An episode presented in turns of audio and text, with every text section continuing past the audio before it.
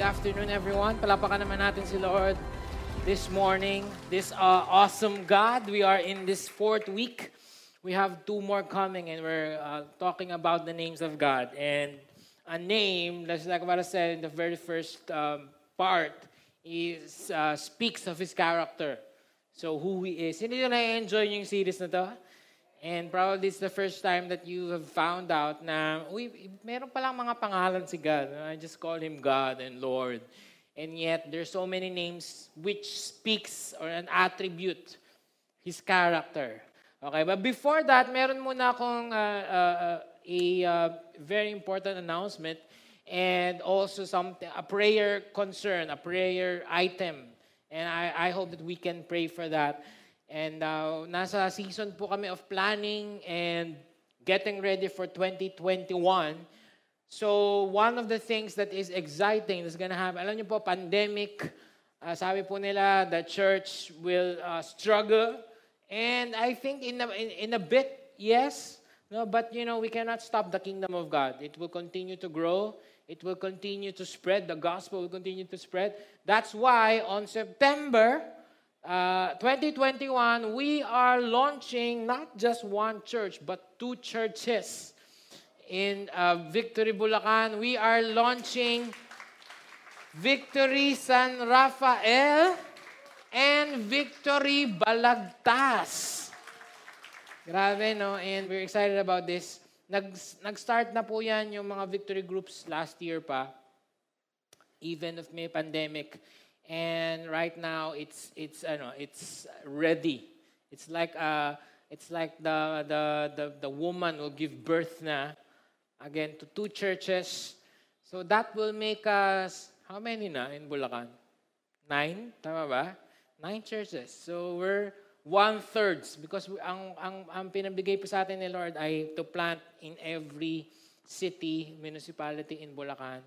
So, 9, 18, 27. So, almost more than 1/3. Okay, 9 churches na tayo. Again, please pray for that. Victory Balagtas and Victory San Rafael will be both launched September 2021. Inaayos na po namin lahat kung saan, kung papaano, the place, the equipment, we're all... and you're part of this. Okay, you're part of that through your tithes and offerings, your prayers. So kung meron po kayong mga kaibigan sa Balagtas, San Rafael area, i-ready nyo na sila. Lahat po ito ay pinagpipray because we will continue to honor God and make disciples. Okay, I've read this blog about a psychologist. She's a doctor. And looking at her life, parang wala naman na siyang kailangan. I mean, she's at the pinnacle of her career. And parang wala naman siyang kailangan. Parang okay naman na siya. In fact, many people wants to be something like her. Right? Na magkaroon ka ng prefix, yung pangalan mo, doctor, ganyan. So what I was surprised when she wrote in her blog, she shared her fears. Sinabi niya yung mga insecurities niya at yung mga bagay na kinakatakot niya. And here are some of what I found in her blog. Sabi niya, I thought I could not have a successful career. So she's afraid that she's not gonna have a career that is successful. Sabi pa niya, I often fear that I would never have enough money. May katabi ba kayong ganyan? Yung parang laging mauubusan ng pera. Or parang lagi na lang kulang. Diba? Parang you're praying na pagka ganito na yung sweldo ko, feeling ko okay na ako. And yet you come to that point and it's still not enough. Still not enough. Sabi niya, I was afraid there weren't enough good men out there. So she's single. She's praying for a man. And if I did marry, I would have to sacrifice much of what was important to me. So takot siya na yung karir niya hindi mag-succeed, takot siya na maubusan ng pera, takot din siya na walang mapangasawa, walang relationship, walang family. Overall, sabi niya, I started to doubt the life I desired was available. And it was this fear of lack that held me back for so long. Fear of lack. If we're gonna be honest to ourselves, with ourselves, maybe all of us has this. Meron tayo nito, including me, right? That, like for example, I'm thinking, and medyo mahalata nyo na nagmi-midlife crisis kaya ito si Pastor, parang, if I retire, dati hindi ko iniisip yung retirement eh. Parang bata mo pa and vibrant type ang gagawin sa'yo ni Lord. Ngayon, naisip ko, sino mag-aalaga sa akin kung hindi kami prepared ni Carmen? Our job is great. God thank for our job, but we're not sure if it can give us a retirement package, just like companies. Anong kakainin namin ni Carmen? If meron ng family, si Boaz, si Olivia, si Yuel, tsaka yung baby number 4, 5, 6, and 7. Nagot ako kay Carmen, pitong anak. So iniisip ko yun. Iniisip ko na ngayon pa lang, ang mahal-mahal lang na college, paano ko mapapag-college si Yuel? 10 years from now, he's gonna go to college. What if he says, Dad, I want to study in Harvard. Dad, I want to study in the States. How can I do that? Paano ko gagawin yun? Paano ko siya paprovidean? Paano pag kami gusto niyang magnegosyo? And maybe you're in the same boat with me, just like the doctor. You're in the same boat that parang, paano kaya, sino kaya yung magpo-provide sa atin?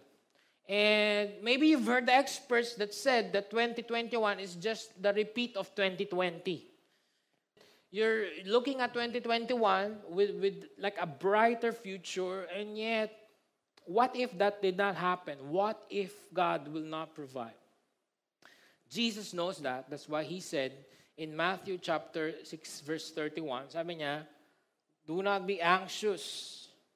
Do not think about what you will eat, what you will drink, what you will wear. For the Gentiles seek after all these things. Wag mong isipin yung mga yan. Anxious, another word for that is stress. Alam niyo yung anxiety and stress, dinesign ni Lord yun tayo kasi whenever we're anxious, we have stress. Nagpo-produce to yung katawan natin ng adrenaline and cortisol. Mga naalala, walang stock knowledge lang to, mga naalala ko lang nung grade 3, okay, nung teacher namin. And God designed our body so that it can respond to danger, the flight or fight. Na kapag may sunog, masistress ka, yung adrenaline mo, yung cortisol, biglang mabubuhat mo yung ref. Tsaka yung buong bahay nyo. Nagkakasunog. Pagka may mga barel, bigla kang tumakbo, bigla kang nag-matrix, diba? Bigla kang nagkaganon. Kasi cortisol. Ang problema, if your body never leaves that state. And I tell you, there are people who are in constant anxiety. That means yung body nila ay nagpo-produce ng unhealthy amounts of cortisol and adrenaline. I can only illustrate it, yung parang lagi na lang yung sa movie, di ba, pagka may thriller, yung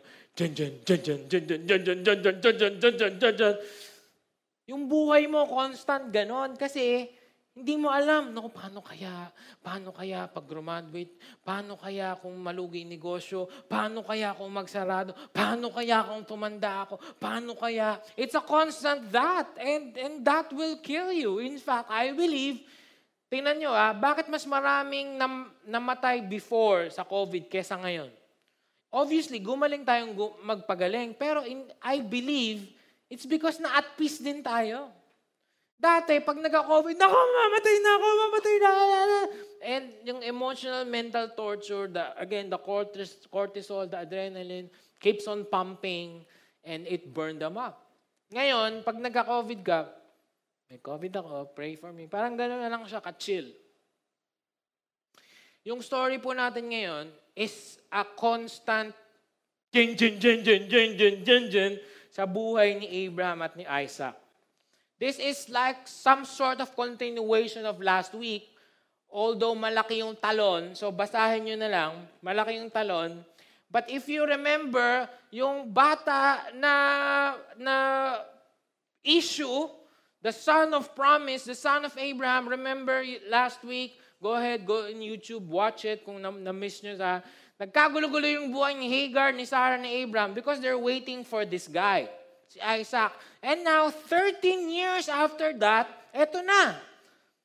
Eto na si Isaac. Kaso naman, meron tayong flipping of the script. Something that we don't expect because the Isaac that Abraham was waiting for, suddenly, God said, I want you to sacrifice him. In the mountain. It's gonna be murder.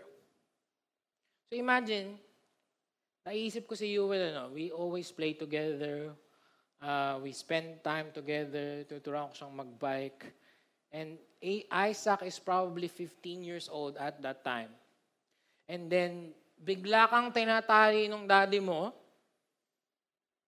pinangakuan ka ng daddy mo, anak, ang sabi ng Diyos, sa'yo manggagaling ang lahat ng descendants natin. Pero ngayon, biglang tinatali ka ng daddy mo, hinihiga ka sa wood, and then your daddy's ready to strike that knife. So you see that knife, if you're Isaac, you see that knife gleaming in the sun, and any moment now will strike your heart. Kung di mo pa narinig yung story na to, you're probably asking, what the heck is happening? Ano nangyayari? Why is God? What's God? What's God allowing this? Why is God? Why is Isaac doing this? Why is Abraham doing it? So ito yung movie na nagsimula tayo sa dulo. Alright?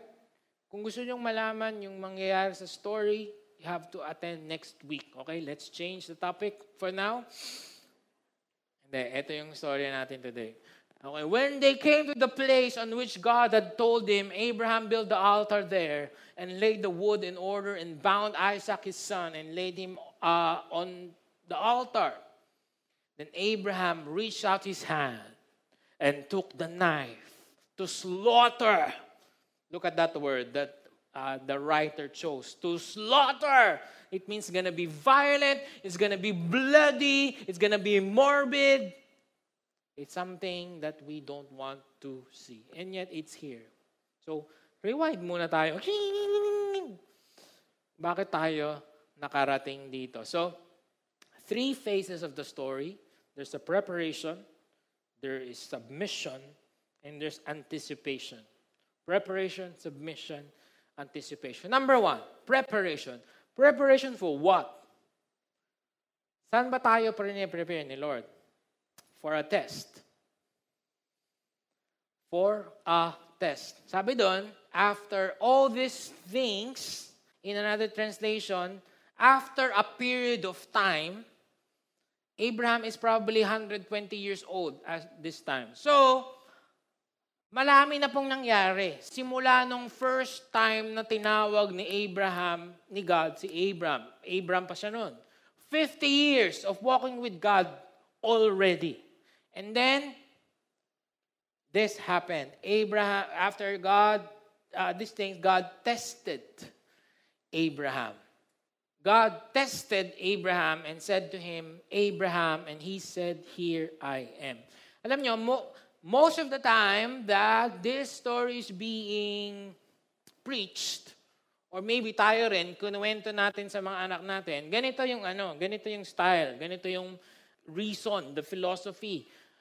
Ganito, kasi gusto malaman ni God kung mahal ni Abraham siya at siya lang yung mahalaga kay Abraham, kaya sinubukan niya si Abraham.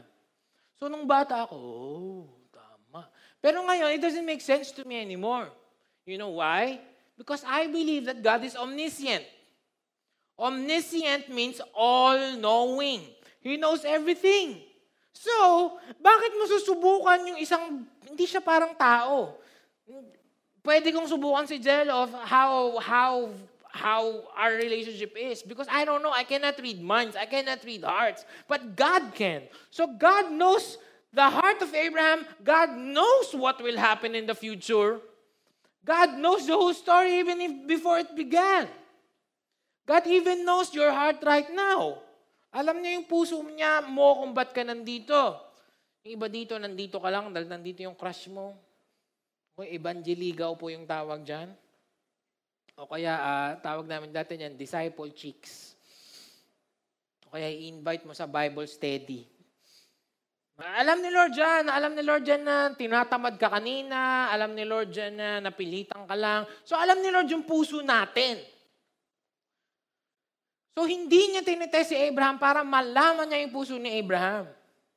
Hindi rin siya tinetest ni Lord para mag-produce ng faith.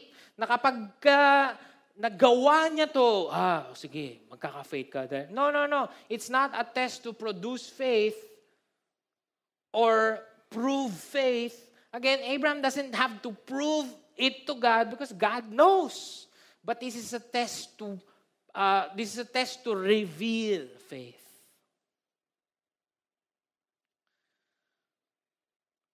Preparation. Whenever God tests us with something, He prepares us first. That your shoulders can carry the load. Anong sabi ng verse? That God will not give you anything that you cannot handle. Paraphrased. So, kapatid, pag meron kang test, wag mong sabihin, hindi ko kaya tong pagsubok na to. Mabigat to para sa akin. Hindi, pre, sakto sa'yo yan. Just as this story, alam ni Lord na 50 years na silang magkasama ni Lord, 50 years na nagtitiwala sa akin si Abraham, and the test that I will give him is exactly just enough for him and he can handle this. So yung mga pagsubok na bibigay ni Lord sa'yo, sakto sa'yo yan. At hindi rin yan random. Okay, hindi yan, sino kaya ang matest ko ngayon? Itong test, pagpalitin ko kaya? No, it's tailor-fit for you. It's tailor-fit for you. He said, take your son, your only son, Isaac, whom you love, and go to the land of Moriah. Nandun si Moriah Carey. Sa land na yan, nagkakantahan ng ano nga yung Christmas song niya, All I Want for Christmas. Puro ganyan tugtog sa mountain na yan. And offer him there as a burnt offering on one of the mountains on which I shall tell you. Ito pa yung nakakatawa. Diba? Actually, ano to eh? Clue. Kumbaga, parang, kung nanonood ka, parang, ito yung mga, pag nanonood kami ng series, makukuha mo yun. Parang Easter egg yung tawag doon. Tingnan mo yung construction ng command ni Lord. Take your son, only son, go to this land, leave something, in which I will tell you. Hindi ba ganyan din yung unang-una? Di ba ganyan-ganyan yun? Go to this place, leave something. Nung una, leave that place, and in a place that I will tell you. Lagi na lang na hindi sinasabi ni Lord kung saan ako pupunta. Laging ganon. And that's actually a clue. It should be a clue for Abraham na, parang parehas to. Actually, kung na-catch niya yun, medyo hindi na siya kakabahan. Kasi parang repeat lang to nung una. Nung una, nagtiwala ako sa kanya and nakapasa ako. Ganun din to. Okay? Again, what is the test? Sabi doon, the test is take your son. Parang dinidiin pa ni Lord. Take your son, your only son, whom you love. Sacrifice it. Offer him as a burnt offering. This is the very first, sa Bible po, may tinatawag tayong the first mentioned principle. Na if you really want to know the meaning of the word in its purest form, you go and look for when it was first mentioned. And this is the very first mention of love. So it tells us that true love is not romantic love. Kasi ni-romanticize natin masyado yung love. But the first mention of love is in the context of a father to a son, a parent to a child, which I believe, parents, sinong parents dito? Taas kamay. Which I believe is the purest, strongest love of all. And also, the greatest love of all. Bakit? Wala kang napapala sa anak mo eh. Hindi katulad yung asawa mo, somehow meron kayong mutual giving. Pero sa totoo lang, lalo ngayon si Boaz, wala naman kami, lahat ng gusto niya, bibigay namin.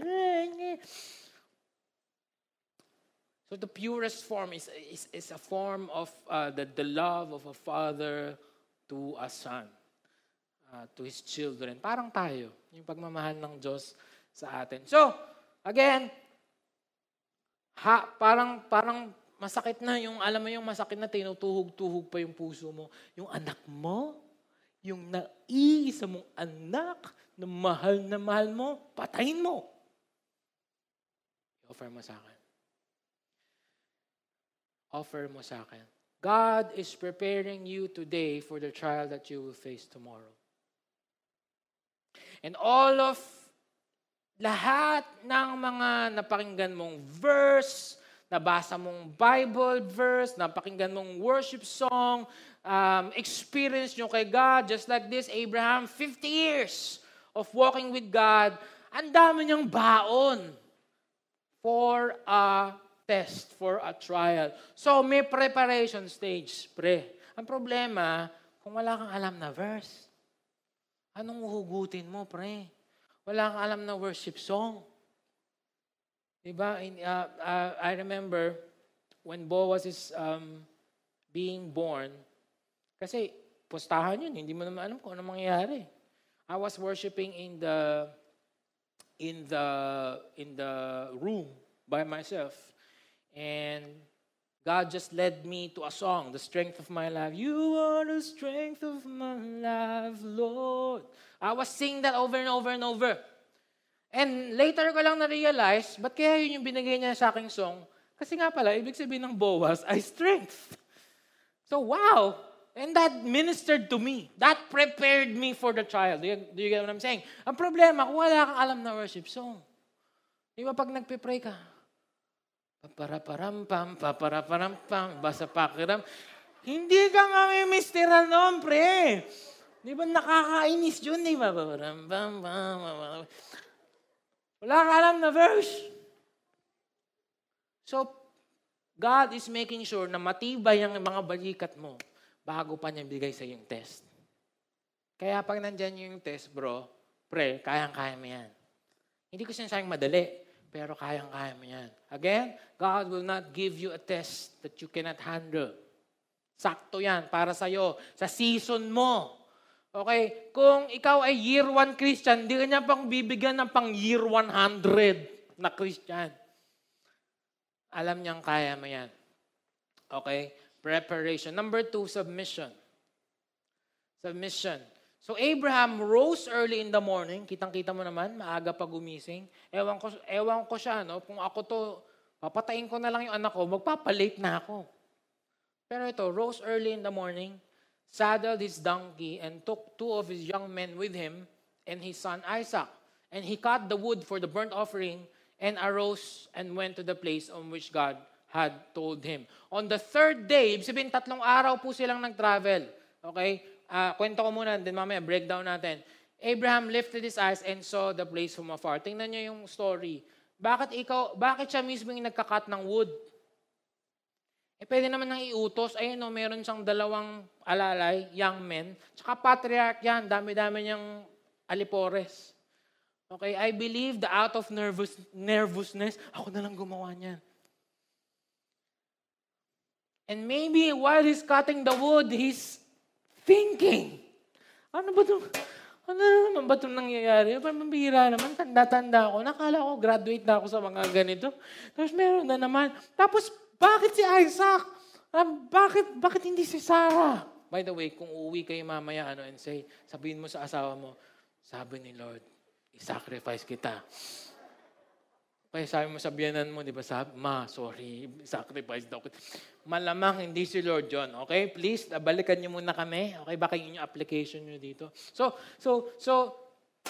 battling. And I believe that 3 days, isa pa, no, 3 days.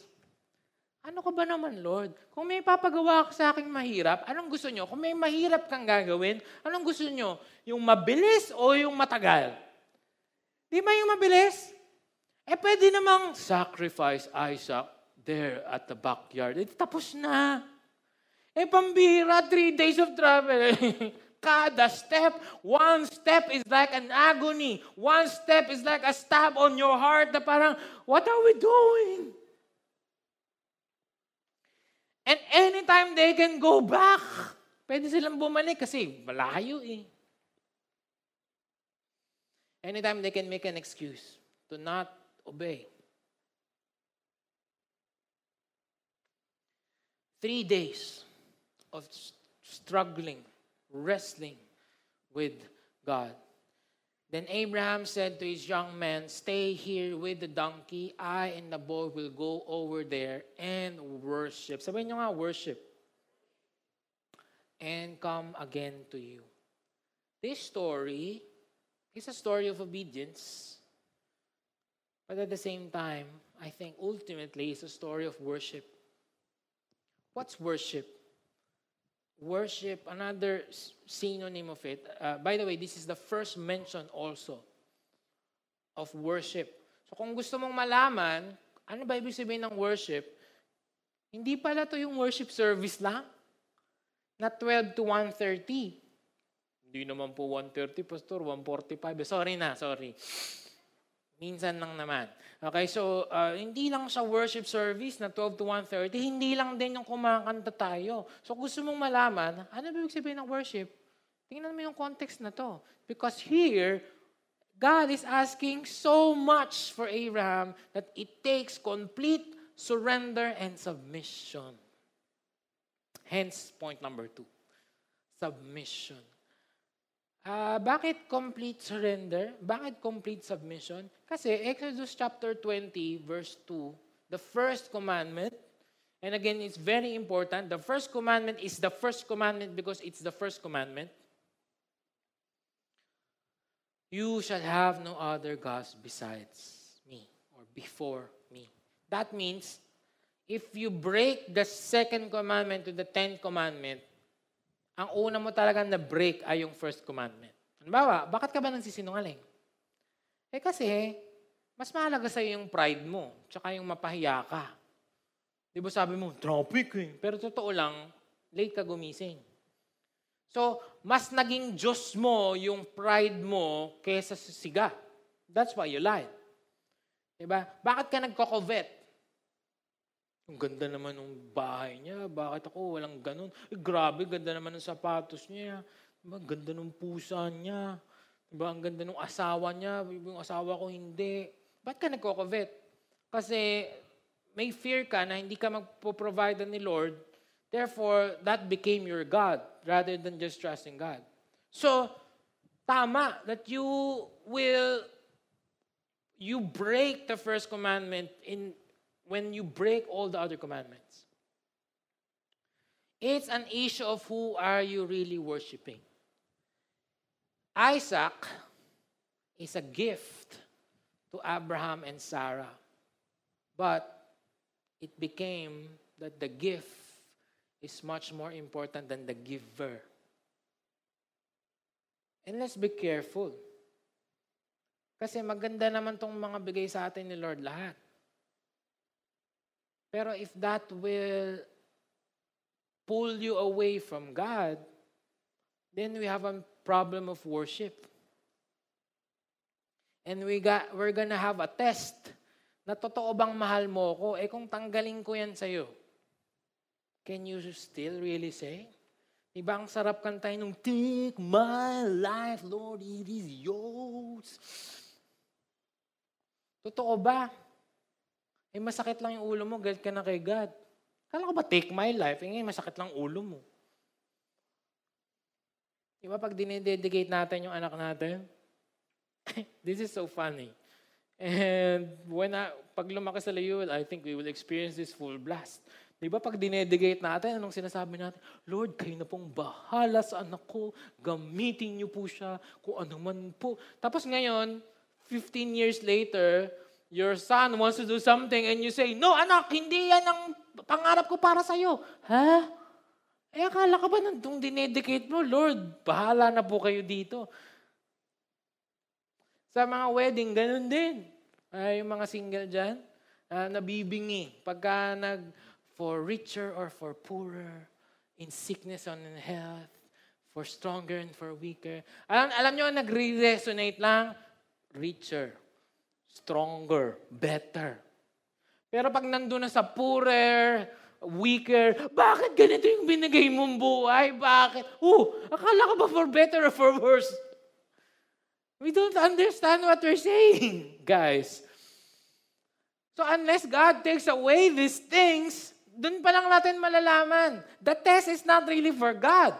I told you, God knows your heart, but the test is for you so that you will know where you stand with God. Nung nagkasakit ka, nawalan ka na ng pera, hindi ka na umattend, alam mo na. Ah, okay. Ganun lang pala.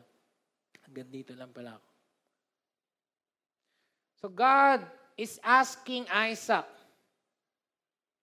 as worship.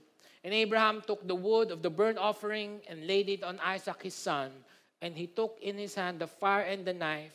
So they went both of them together. And Isaac said to his father Abraham, "My father, behold, the fire and the wood is here, but where is the lamp?"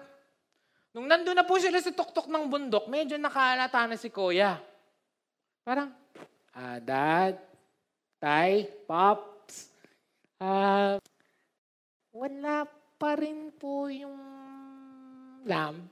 Medyo kinakabahan na siya. Malamang ako yung lamb. Nandito po yung apoy, nandito po yung fire, yung wood. Pero bakit walang lamb? Siguro ready na siyang kumaripas tumakbo. But what did Abraham said? Abraham said, "God will provide for himself the lamb for a burnt offering, my son." Let me ask you this question. What is this statement? Is this just a positive thinking? Nagpa-positive thinking lang ba siya? Ano lang, good vibes lang. May mga ganyan ngayon sa internet, kapikon eh. Pa-good vibes lang po, positive. Well, si Lord ang magpo-provide. Is this a lie? Para hindi ko maripas ng takbo yung anak niya. Anak ko, magalala. Magpo-provide si Lord. Pero alam mo namang hindi. Alam naman niyang hindi. Para lang hindi siya tumakas. Is this a positive thinking? Is that faith? Is faith just, declaring the impossible? Is faith just reversing it?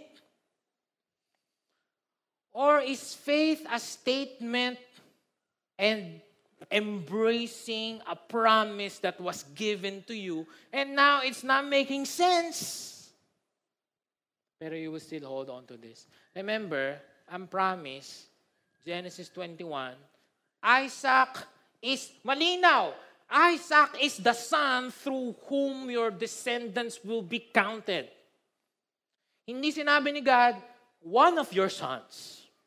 Nagkamali na nga siya last week. Ginawa niya ng paraan.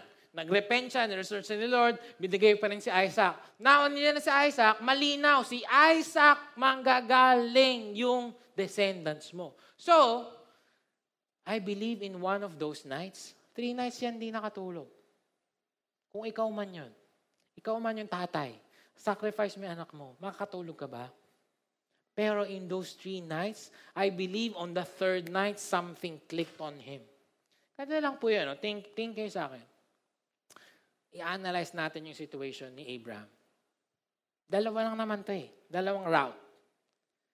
Okay? Sabi ni Lord, si Isaac ang magiging, sa kanya manggagaling lahat. Pero ngayon, kabaliktaran yung sinasabi ni Lord. Patayin ko raw si Isaac. So, either sinungaling ang Diyos at hindi ako mahal ng Diyos at pinagtitripan ako ng Diyos, or tapat ang Diyos, faithful ang Diyos, at hindi ko naiintindihan to, pero may gagawin siya na hindi ko naiintindihan, therefore yakapin ko na lang. Ulit. Kundi siya nag-sing in.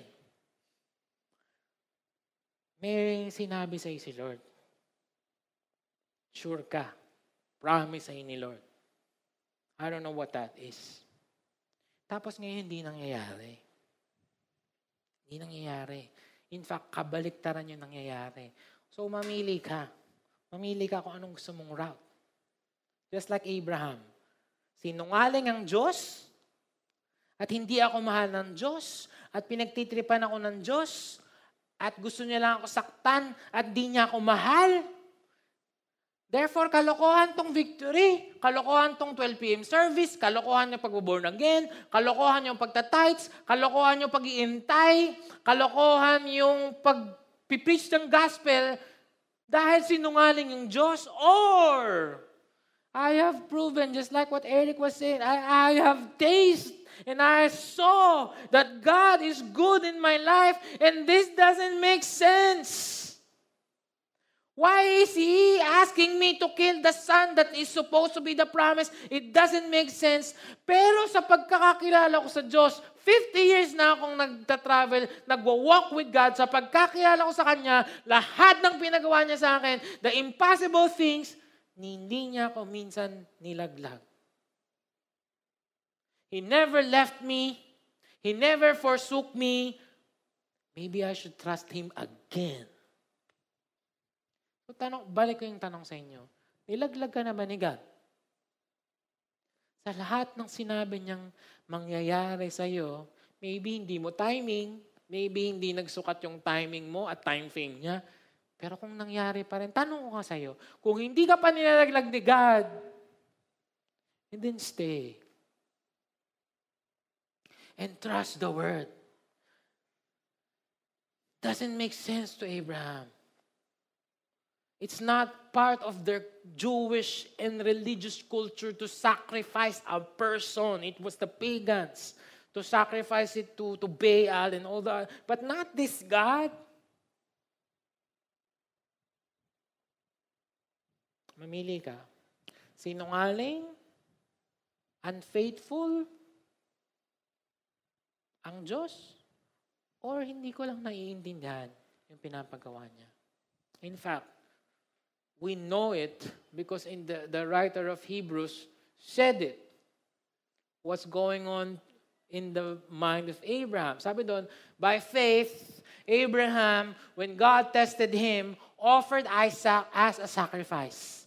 He who had embraced the promises was about to sacrifice his one and only son.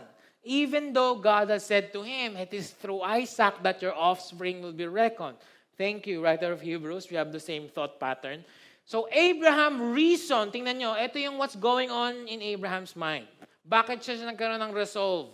Bakit siya nag-decide finally that I'm gonna obey God? Abraham reasoned that God could even raise the dead. And so, in a matter of speaking, he did receive Isaac back from the dead. Guys, hindi nga nag-make sense eh.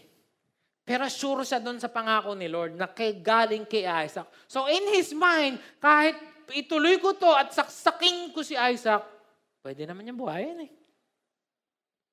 In a time where that never happened, there's no history yet of our revitalization or a resurrection. Wala pang Lazarus, wala pang Jairus' daughter, wala pang Jesus na nakita nila. So walang proof that this can happen. And yet, he trusted God that it's going to happen. So, Abraham reached out his hand and took the knife to slaughter his son. Ito na. Okay, the knife is up there in the air, gleaming in the sun. Isaac medyo nasisilaw pa with the sun. Also ready to receive that strike. And then, just in time, angel of the Lord, which is a Christophany. I told you about this. Abraham, Abraham. And he said, here I am. Do not lay your hand on the boy or do anything to him, for now I have known that you fear God, seeing you have not withheld your son, your only son, from me.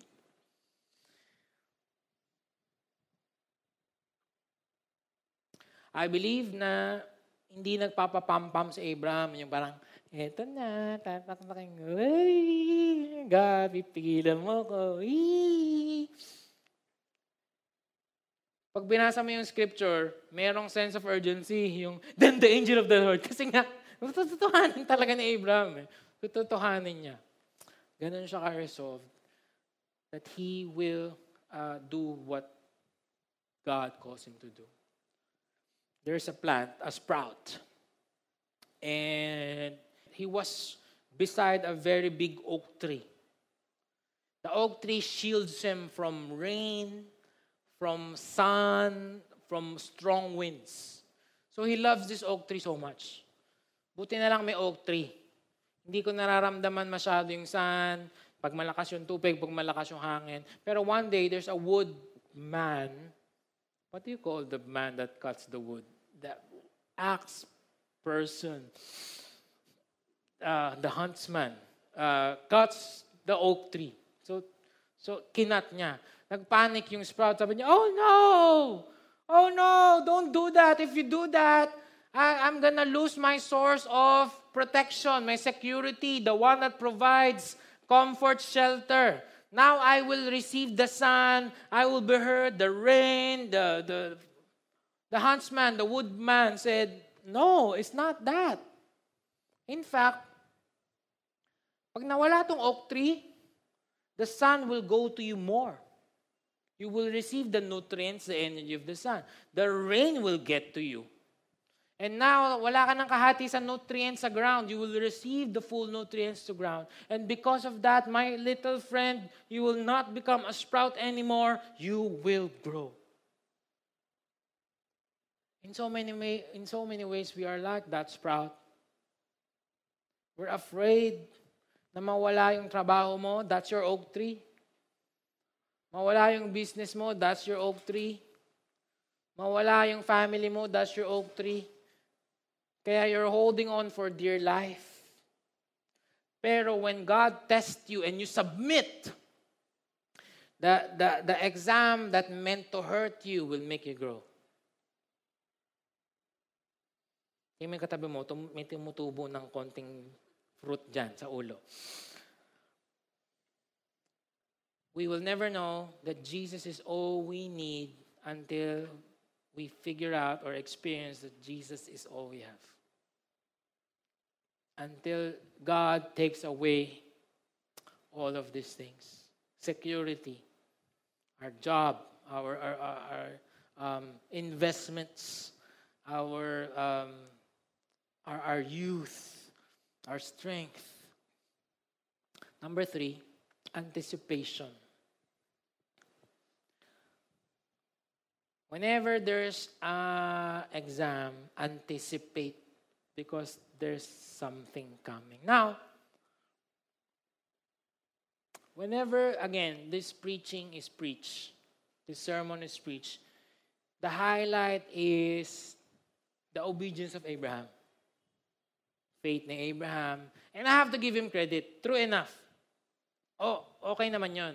The problem with that is pag yun yung highlight, tas nag-uwian tayo, pag may trial ka na, ganito yung itsura natin. Hindi ko naman kasi kaya yung ginawa ni Abraham. Si Abraham lang malakas.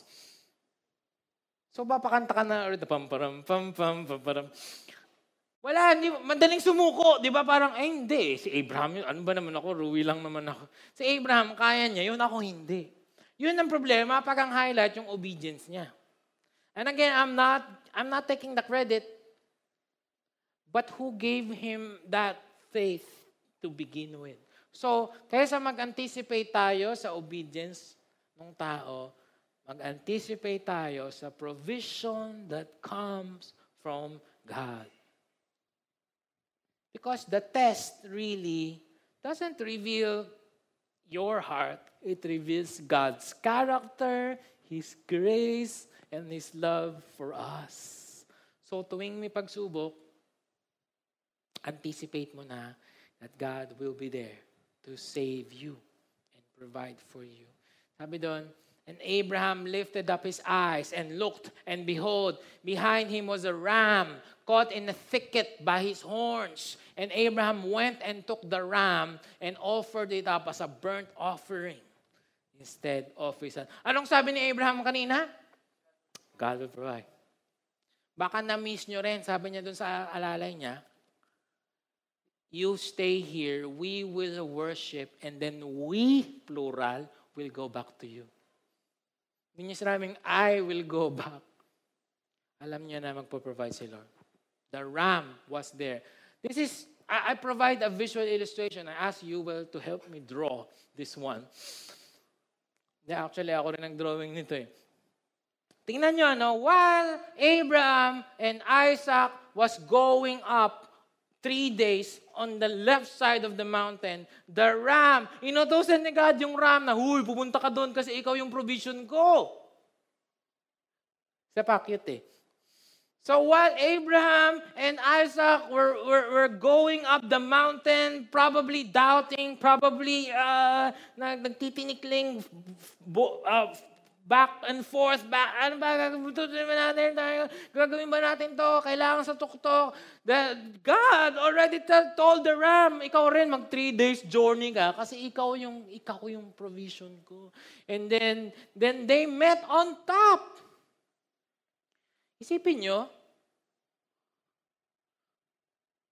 kung umigil silang maglakad dito sa gitna.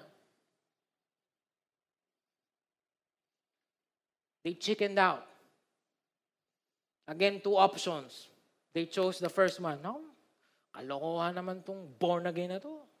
Yung Christianity, kalokohan to. Tigilan na natin to. Eh, sinong makakakuha ng ram sa taas? Pagdating doon yung ram, walang purpose. Ano nang gagawin ko dito? Guys, look up here. We all are praying for something. I know that. Maybe it's a breakthrough finances. Maybe it's a partner.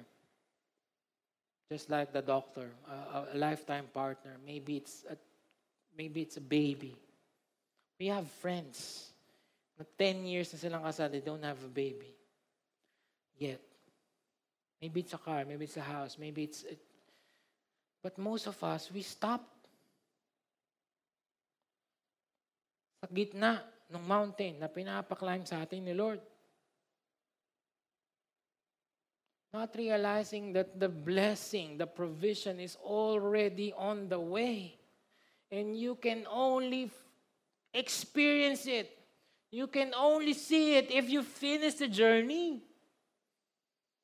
Yung mga ram nyo, mga kapatid, it's already on its way. It's already on its way, whatever that is.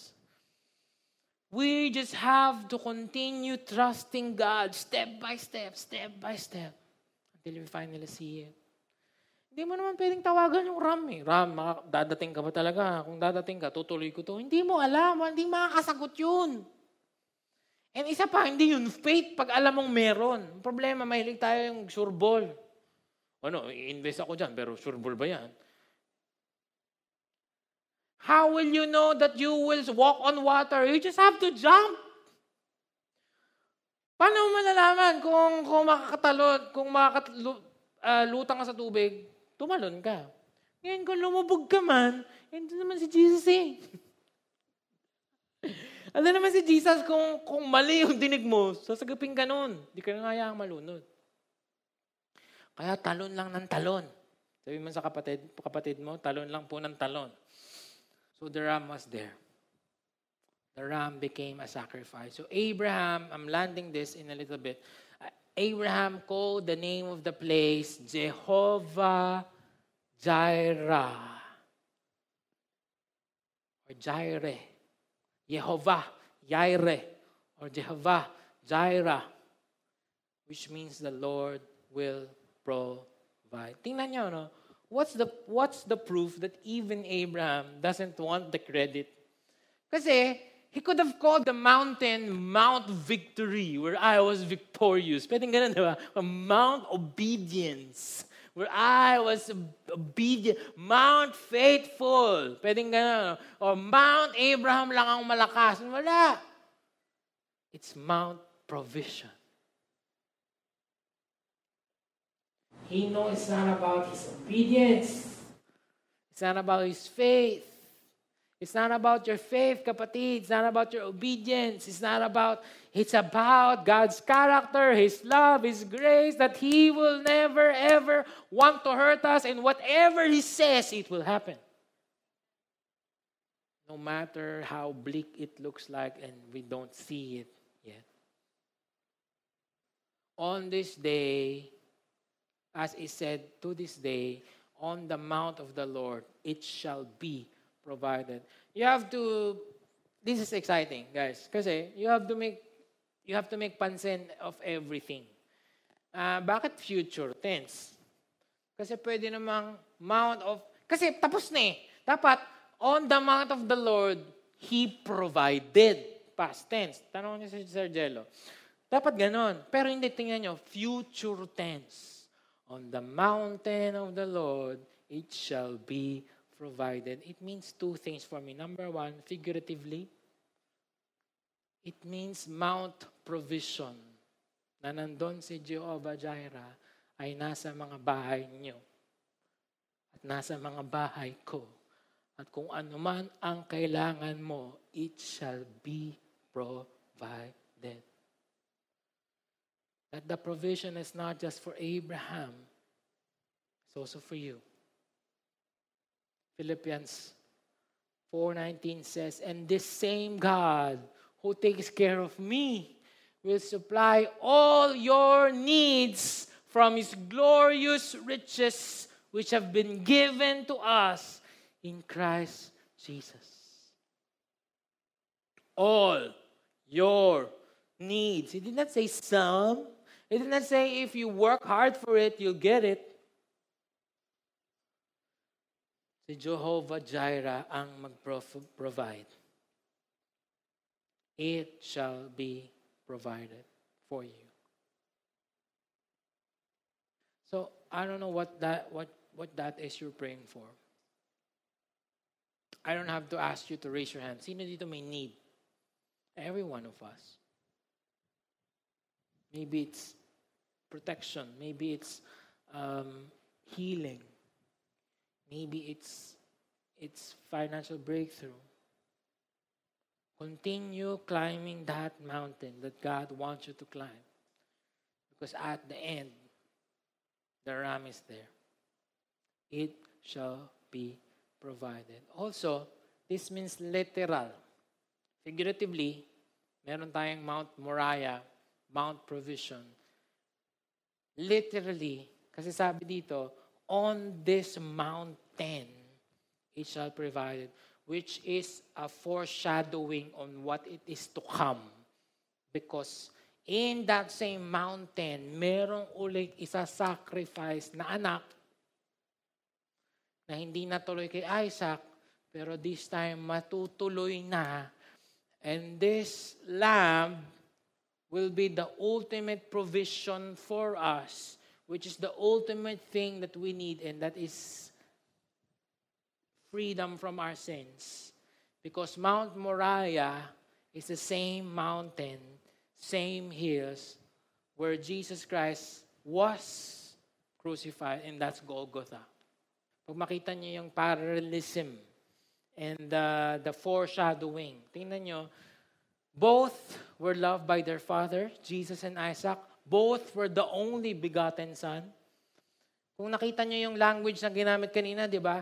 Take your son, your only son, whom you love. It sounds like John 3:16. For God so loved the world, He gave His only son, His only begotten son. It sounds the same. Both offered themselves willingly. Alam nyo, 15 years old po si, 15 to 20 years old si Isaac. Kayang-kaya niyang gulpin yung tatay niya. Mukha mo tay, utot mo. But while he was being tied up, Abraham trusted God, but Isaac trusted Abraham. Hindi niya maintindihan. Probably umiiyak siya, pero sabi niya, may reason yung tatay ko kung ba't niya ito ginagawa. May reason niya. So pagtitiwalaan ko siya, hindi ko naiintindihan, pero pagtitiwalaan ko siya. And if indeed I will be the sacrifice, then let it be. Just like Jesus. Lord, if pwede lang, take this cup away from me. But if not, not my will, but yours be done. Both carried wood up the hill of their sacrifice. Isaac was carrying the wood. Jesus was carrying the cross. In that same hill, both were sacrificed. In Moriah, which is where the temple is right now and which where Golgotha is right now. And most importantly, both were delivered from death on the third day. Galing, no? 3 days, Jesus came back to life. 3 days, Isaac dapat patay na. And now, because God saved him, he returned back from the dead, as Hebrews is saying. It's on the mountain of the Lord, it shall be provided. Again, this story is, thank God. Thank God for Abraham's obedience and his faith. But the highlight, the focus of the story, let's shift our focus to Jehovah Jireh, the provider. Na kung ano man yung pinagpipray natin, ano man yung hinihiling natin, sabi doon, God will supply all our needs according to His riches and glory. Can you close your eyes? No one looking around. I will not ask you to raise your hands kung sino may need. Because lahat tayo may need. What I want to pray for is the faith to climb that mountain. Sometimes God gives the blessing right away, walang trouble. But sometimes there's a lot of challenges. There's probably an examination. God's probably testing you. Again, not for you, not for him, but for you. And I want us to anticipate that blessing. At the end of this climb, it's going to be hard. There's going to be doubts and fears. But as we climb and as we finish on the mountain of the Lord, it shall be provided. So if you're here, you say, I need faith to believe once more. Raise your hands.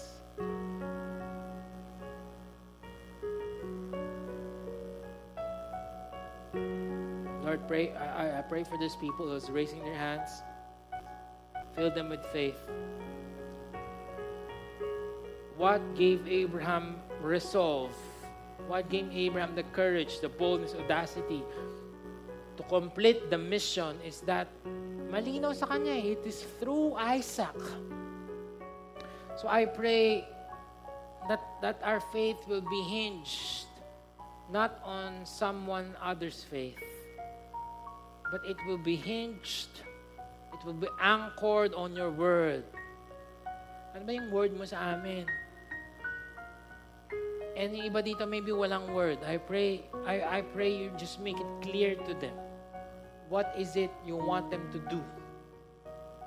What is it that you're asking them to finish, to accomplish, God? Lord, I pray, Lord, samahan mo kami as we travel, as we climb our mountains. I pray, Lord, that we will not stop. Yes, we will be discouraged, but we will just go up again, walk up again. Thank you, Lord, that the ultimate provision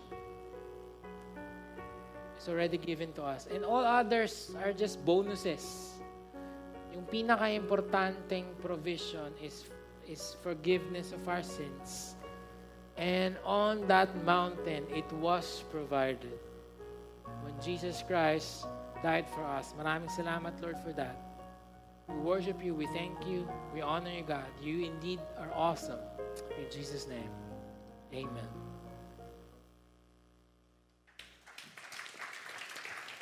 Thank you so much. See you next week. We have 2 more weeks to go, and I hope you will not miss it. See you next Sunday.